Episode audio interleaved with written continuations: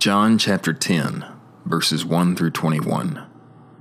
Truly, truly, I say to you, he who does not enter through the door into the sheepfold, but climbs up from somewhere else, he is a thief and a robber. But he who enters through the door is the shepherd of the sheep. To him the doorkeeper opens, and the sheep hear his voice, and he calls his own sheep by name and leads them out. When he puts forth all his own, he goes before them, and the sheep follow him because they know his voice. But they will by no means follow a stranger, but will flee from him, because they do not know the voice of strangers. This parable Jesus spoke to them, but they did not know what those things meant that he spoke to them. Jesus therefore said to them again, Truly, truly, I say to you, that I am the door of the sheep. All who came before me are thieves and robbers, but the sheep did not hear them. I am the door.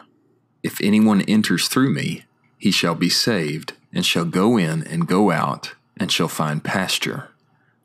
The thief does not come except to steal and kill and destroy. I have come that they may have life, and may have it abundantly. I am the good shepherd. The good shepherd lays down his life for the sheep.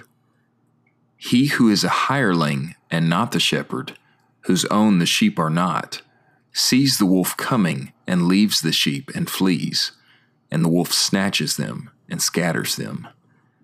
He flees because he is a hireling, and it does not matter to him concerning the sheep.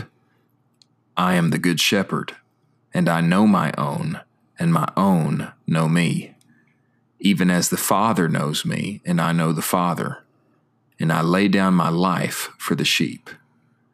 And I have other sheep, which are not of this fold.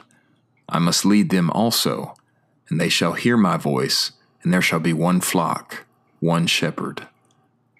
For this reason the Father loves me, because I lay down my life that I may take it again. No one takes it away from me, but I lay it down of myself. I have authority to lay it down and I have authority to take it again. This commandment I received from my Father. A division again took place among the Jews because of these words, and many of them said, He has a demon and is insane. Why do you listen to him? Others said, These are not the words of one who is demon possessed. Can a demon open the eyes of the blind?